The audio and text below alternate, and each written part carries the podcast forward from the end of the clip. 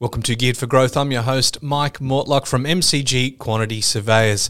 Today, we've got a very special episode that is part of a two part series with Melissa Goodin, who's a financial planner, but with a little bit of a different edge. Her business is Retire Me Young. So, interesting to hear in the name of her business, it obviously sets out her goals and expectations for herself and her clients. In part one, we talked to her about money and the reason why people want to acquire a certain level of wealth and the freedom that it entails. She gives us some interesting insights into her own story, finding herself as a single mother on a modest income and how she actually moved to the point where she became financially free. She's got some really good insights in how to save money, some tips in how you can get better control of your cash flow. And in part two, we talk specifically on the property side of things as well. It's a really awesome interview with someone that's so passionate about finances and achieving the life of your dreams. Here's part one Melissa Goodin, thanks for joining me on Geared for Growth. Thank you, Mike. Lovely to be here.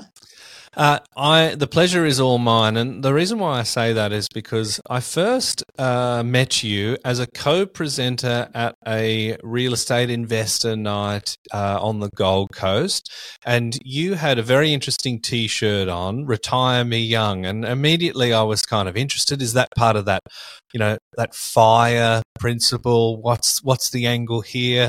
Uh, and my curiosity uh, was definitely satiated by hearing your story and it really struck me how passionate you were how open and sharing that you were that i kind of thought this lady is not leaving the room until i can put her in front of our listeners of geared for growth. So i'm very excited to have you today Thank you, Mike. That's very sweet. now, yes, I am very passionate about it. So thank you.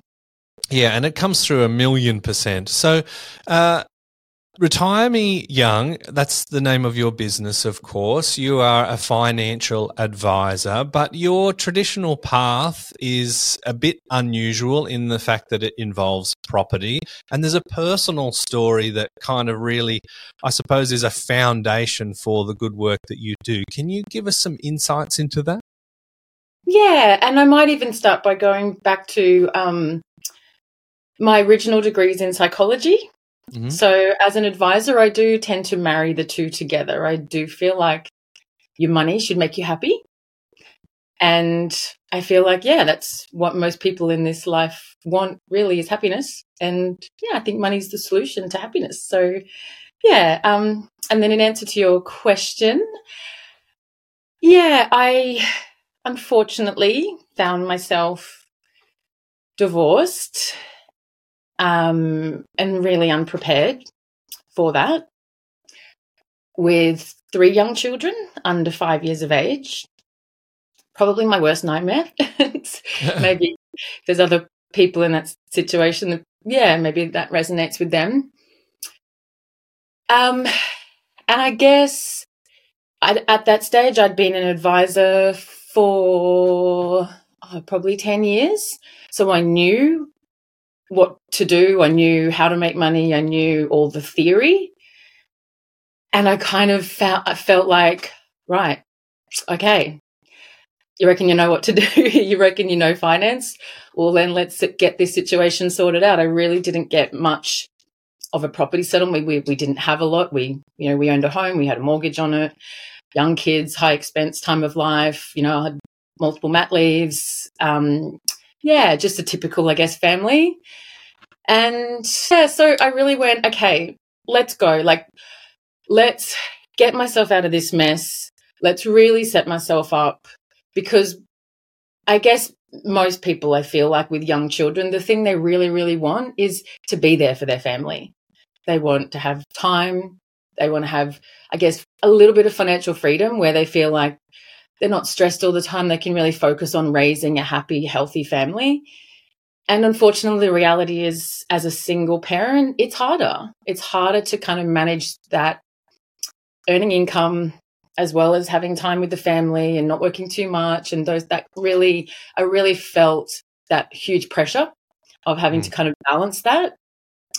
So, and I always wanted to run my own company. So I went, this is it. Okay, let's go. And really, Retire Me Young was founded as a way to help myself and therefore help others do what I did to get yourself out of the rat race. I guess if we're talking Robert Kiyosaki, we're talking. You mentioned the fire, um, the fire movement. Yeah, it was really like Tim Ferriss and the Four Hour Work Week. I'm like, oh my gosh, people say this is possible. I know how the finance bit works. Let's go. Let's get this going. And mm. yeah, it was a crazy hard five to six year really like sprint to the finish for me um, to get myself out of the rat race, financially secure, passive income, what I call semi retired, which basically means that I choose my work hours um, and really I'm in control of my life. And so, yeah, turned horribleness into really a very grateful, grateful, wonderful situation for my family.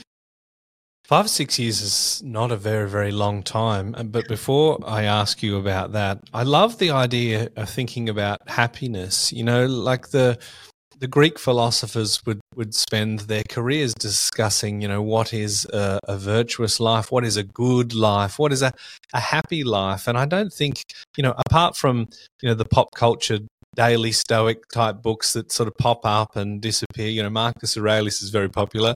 Um, but we don't spend a lot of time going, all right, well, like, what is life about? And, and, and how do I live a good life? And how do I be happy? You know, do you have any advice for people that perhaps haven't got the psych background and haven't come to that conclusion themselves? How to sort of start just having those introspective questions? Good question. And I actually think that question really does underpin what your financial strategy should look like as well. Um, because I feel like it's not until you work out who you are and what you actually want in life that you can then create a financial strategy that's going to get you those things. So I feel like it really is a foundational question. Um, so, how to find it? I guess it's that moment to moment of going, noticing in your day, noticing your body, noticing your feelings, and going like, when are the times in my day where I'm just crazy happy or really at peace? And what I noticed as a mom, it was when I was with my kids. Mm.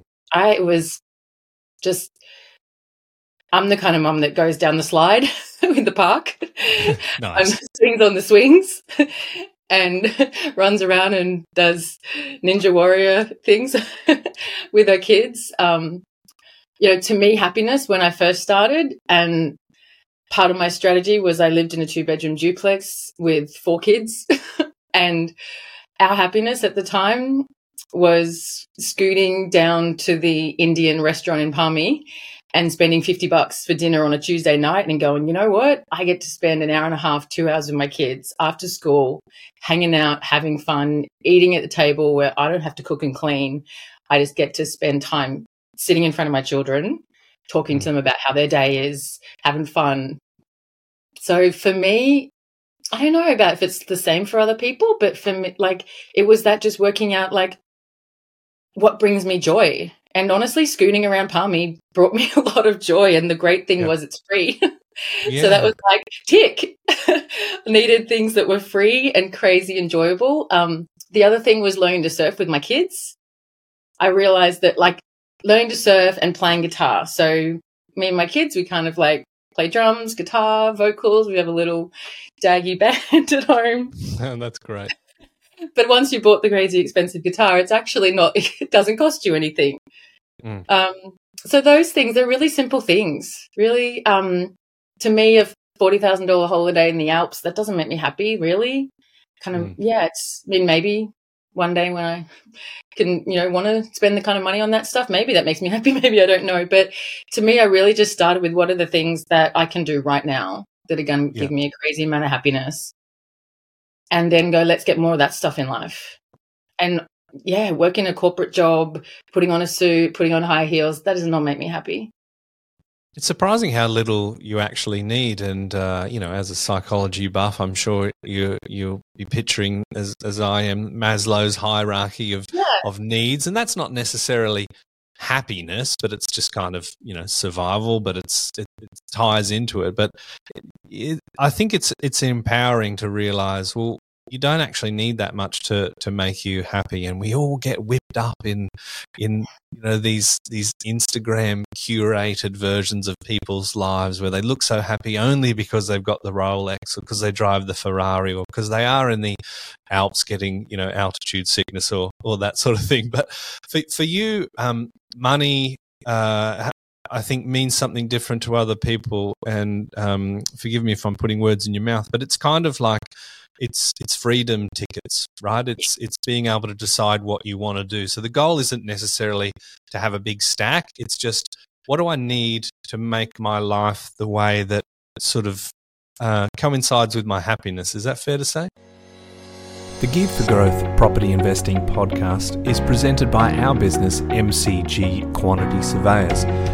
You're an investor or a property professional looking to get the best tax depreciation deductions for yourself or your clients, please get in touch with us at mcgqs.com.au. It's our mission to help as many property investors as we can to maximize their claims and maximize their property education as well. You know what? What I was noticing when you're speaking is this idea that I'll determine what's important to me. And I feel like that's the same for every human. I feel like society tells us this should make you happy, like a Tesla lease, a new car every three to five years. That should make you happy. Um, I don't know that maybe it makes you happy, and it's good if that's what makes you happy. Put put it on the list, get it, and really love it and enjoy it. Um, but I, what I'm what I was noticing as you were speaking is that it's about digging in like deep and going, what's my happy, and starting from that place. Um, yeah, it's it's very empowering. I think the other thing was that it's like it's our it's your life. I guess it's you know cliche, but it really is your life. And society has these rules around kind of maybe how you should live, how you should work, how you should do things, what you should value. But it's your life. so really, Mm. like, and I feel like the more you get financial freedom or financial control over your life, the more you start to get a lot of power. Um, that really starts to rise up and you go, hang on a minute, I'm the boss of me. Right. I feel like my kids get this. My four year old daughter, she goes, Mummy, I'm the boss of me, you're the boss of you. I'm like, okay, got it. Right? maybe it took me a little while to realize that. Maybe it was to, not until I'm 40 that I started saying, now society, I'm the boss of me. Yeah. um, and so maybe that's part of the growth of us adult this adulthood that we're in. it's like maybe going back to children and like stamping our feet and going, actually, no, I'm the boss. I'll work out. Well, what there's wisdom in like. children, isn't it? Like, isn't there? There's the Buddhist version of the uncarved block. You know, Yes. like all of these these influence shape who we are. Um, look, I want to start getting uh, to the financial side of things because you know, obviously, this is the subject of this, and rather than just going and okay, well, you know, I want to be free, so I'm going to make more money. You sort of approach it from a little bit of a different way, and and to and to quote you, it's not how much you earn; it's the difference between what you earn and what you spend, and uh, and what you do with it that makes you rich fast. So, was that the first step for you to go? Okay, well, I presume in that situation, even though you you would have had a, a- reasonable job, you were limited in how much you could work. You were limited in your income and and starting a new business. So. Um, People don't like uh, me interviewing people to go. I was on a million dollars a year and now I have ten properties. I'm like, well, of course, of course, that's easy to do. So, t- you know. yeah. yeah, T- tell us, tell us your story and and and and how you analyze the expenses and and put your money to work. Yeah, so I think this is where it comes down to, and I've what I've worked out with my clients. A lot of people say that I know we can spend less and blah blah blah, but they kind of feel like, what's the point? Because they feel like it's not really going to get them much of a benefit. Mm. Like, so why spend less every week if you know you wake up in five years and your life isn't any different? It's kind of Yeah. maybe a little bit like losing weight. Like, you know, why not eat that cream bun if it, yeah, whatever, what's it really matter? kind of like, Yeah. my weight doesn't seem to change, right? So it's that kind of delayed gratification piece around. So for me, I had a very strong why. Like, and I, I guess I also had the benefit of going, I know, I know if I do this, I know if I sacrifice for a set amount of time, that I'm going to get a massive benefit in the end. And maybe farmers get this. and yes, a lot Yeah. of the good books say talk about this, you know, sow into now, sow in, sow in, sow in, delay gratification, and you'll wake up and you'll reap the harvest. Um, I think it's even in the Bible, right? It's been around Yeah. for a very long time. Um, but really, I think it is that daggy old fashioned principle. And kind of people don't want to do it, really. Um, I started with a whole lot less than most of my clients. Um, like, but I had, I guess I had a really, really, really clear path. Mm. Um, and really, what it came down to is as an entity, as a family, as an individual, whatever, you need to be cash flow positive. And I look at, I always look at things from cash flow positive. It's like, I am just like the cash flow queen, probably. like, I really, I think a lot of read, read a lot of Robert Kiyosaki books as a kid, and he's, it was totally on the mark. Like, it really comes down to cash flow. So, if for me, really what it came down to is I just lived on as little as possible, but to make sure that I could do it sustainably because I knew it was going to be a five year run. Um, I made sure I kept, I did spend money on things that made me happy. So I had regular, regular holidays. It was like literally like once a month we were going on holidays, but we were going across the border, northern New South Wales, spending 300 bucks on two nights accommodation. Um, you know, it was like, if you look at across a whole year, I probably spent five thousand dollars a year on holidays, but I was on holidays every month. Mm. and you know, so for me, that was like I felt like I was rich. I'm like, who gets to go on holidays every month? Like, you know, definitely not the person who's going on forty thousand dollar trips overseas. Um, so it was around about that, yeah, like spending less than you earn, but then still spending money on the stuff that actually makes you crazy happy. And I, luckily enough, had things that weren't that expensive that made me crazy happy. Um, and then it's really around being creative. Um, like, in order to keep my home, you know, I was willing to live in a granny flat and rent out the property. And then a couple of years later, I was willing to live in a two bedroom duplex with four children because that's all the bank would lend me as with a new fledgling company. You know, I could have stayed working, but I went, you know what? Me working and earning a salary wasn't going to get me what I wanted in the, the amount of time I wanted it. And so I had to sacrifice some things. And yes, I would have loved to have a beautiful home and do all those things at the time. But I thought, no, I want a waterfront property. I want my dream place. I want my dream lifestyle. That's what's important to me. And I set a path that I knew I could achieve in a reasonable amount of time. And the pain was worth just. um, the benefit I'm just like to swallow then going, really? Sometimes it wasn't. Some, it was it was crazy hard, I'm not gonna lie. Like my fast track was insane. It was painful. But now every day I walk outside and look at the water and I just go, I'm crazy proud of myself. My kids are crazy proud. And that's the other really, really cute thing is a couple of years ago, my oldest, he's now 14, he turned to me and we're talking about what do you want to do in life and what's he want to like he's on a scholarship my my kids are kind of maths gurus too like we're all we loves maths um and um i said what do you want to do and he he turned to me and he goes mom i've watched you struggle for half of my life. He said i want to be like you. He said i want to be an entrepreneur. I want to be an investor. And he goes i know it's not might not be easy but i want to be like you. And I just, at that time, I turned around and thought, oh my gosh, this whole time my kids had watched what I was doing. And I think it's a really good lesson for them. Sorry, I'm getting a bit emotional, but No, it's heavy. I mean, like, Yeah. what, what better compliment from a kid? And, and, and in an age where kids want to be YouTubers, right? Like, that's my like, youngest wants to be YouTuber, but I'm good with that. I'm like, that's probably Yeah. hard work too, right? yeah, yeah. No, but I mean, but what I mean by saying that is that kids have got access to so many more glamorous uh, outcomes, right? Like, because when you, when perhaps you and I uh, were in kindergarten, it was like, you know, I want to be a fireman, I want to be a policewoman, you know, I want to be a marine biologist or a vet, you know, if you wanted to go a bit left field with it. Whereas today, kids are aware of so much more, so many more options, right? For so for for him to say like, um, and even with all the struggles, which you know, he's old enough to realize that that was hard. He still wants to emulate your your journey. So uh, you know that's amazing. Yeah, so I think in summary, delayed gratification is a really, really crazy powerful tool, and they do. There's like studies that show that that people at delayed gratification are generally end up being far, far, far more successful.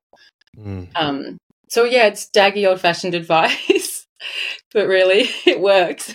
so So, when you're working with clients, and you referenced before that most of your clients are in so much better position than you were at that point in, in time. And yes, there, there might be people in your situation that are listening and, and are empowered uh, by what you've been able to do. But the average person has far much more scope to be able to achieve great results because, you know, they might be uh, might be uh, working couple or they might have a higher level of, of income, but but still you focus on saving money. So I think at the presentation you kind of said, I don't care who you are, I'm going to be able to save you some money. So how do you forensically look through people's profit and loss, as it were, and and and find those savings to be able to put them towards assets or savings that go to assets that are positive in cash flow?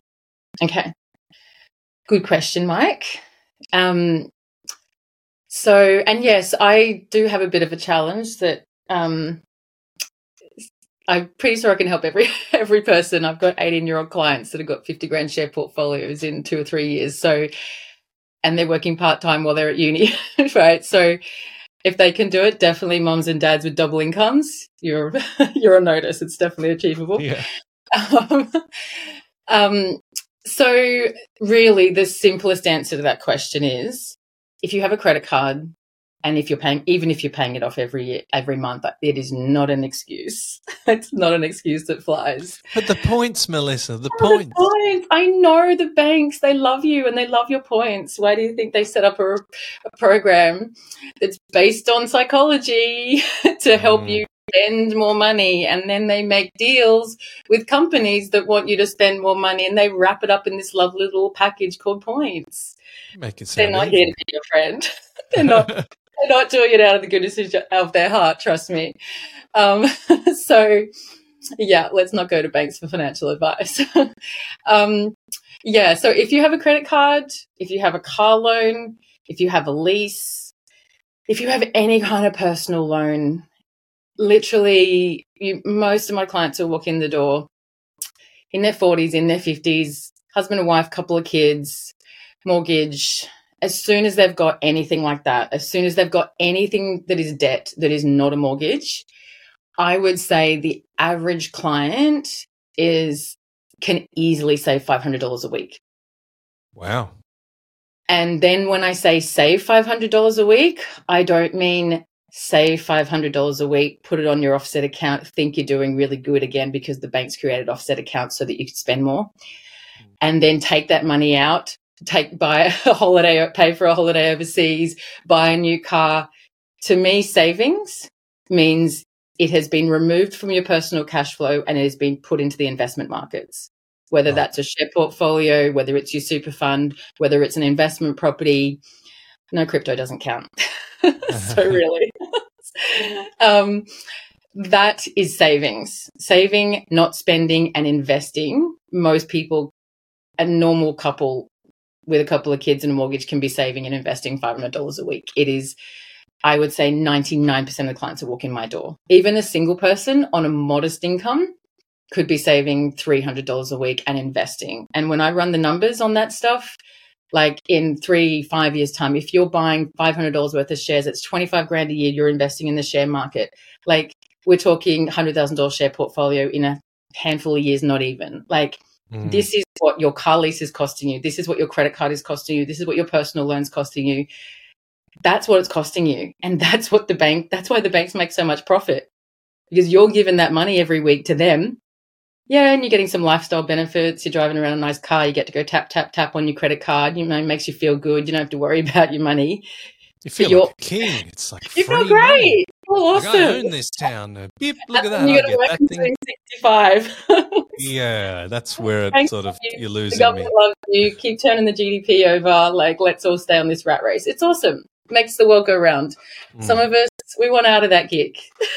so I would say very easy. Um, yeah, I put a challenge out there. Husband and wife, couple of kids. Like, you come and see me and I'll show you $500 a week, easy savings. Um, but really, it comes down to structure.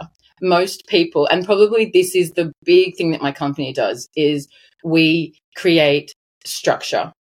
Most people run their finances. I have not actually seen a client who's walked in. Like, I've not seen a client. I'm going to be honest. I've not seen a client who actually has any form of correct structure.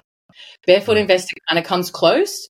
I've not yet seen a client who actually does what the Barefoot Investor does says and actually follows through on it. They usually set up all their buckets and then they sneak across some money from that account to this account and then take them from that account. Right. So, it's despite all those millions of book sales, I'm no like, one's actually following. I love you, Scott. You're awesome. Totally agree with like 85% of what you say.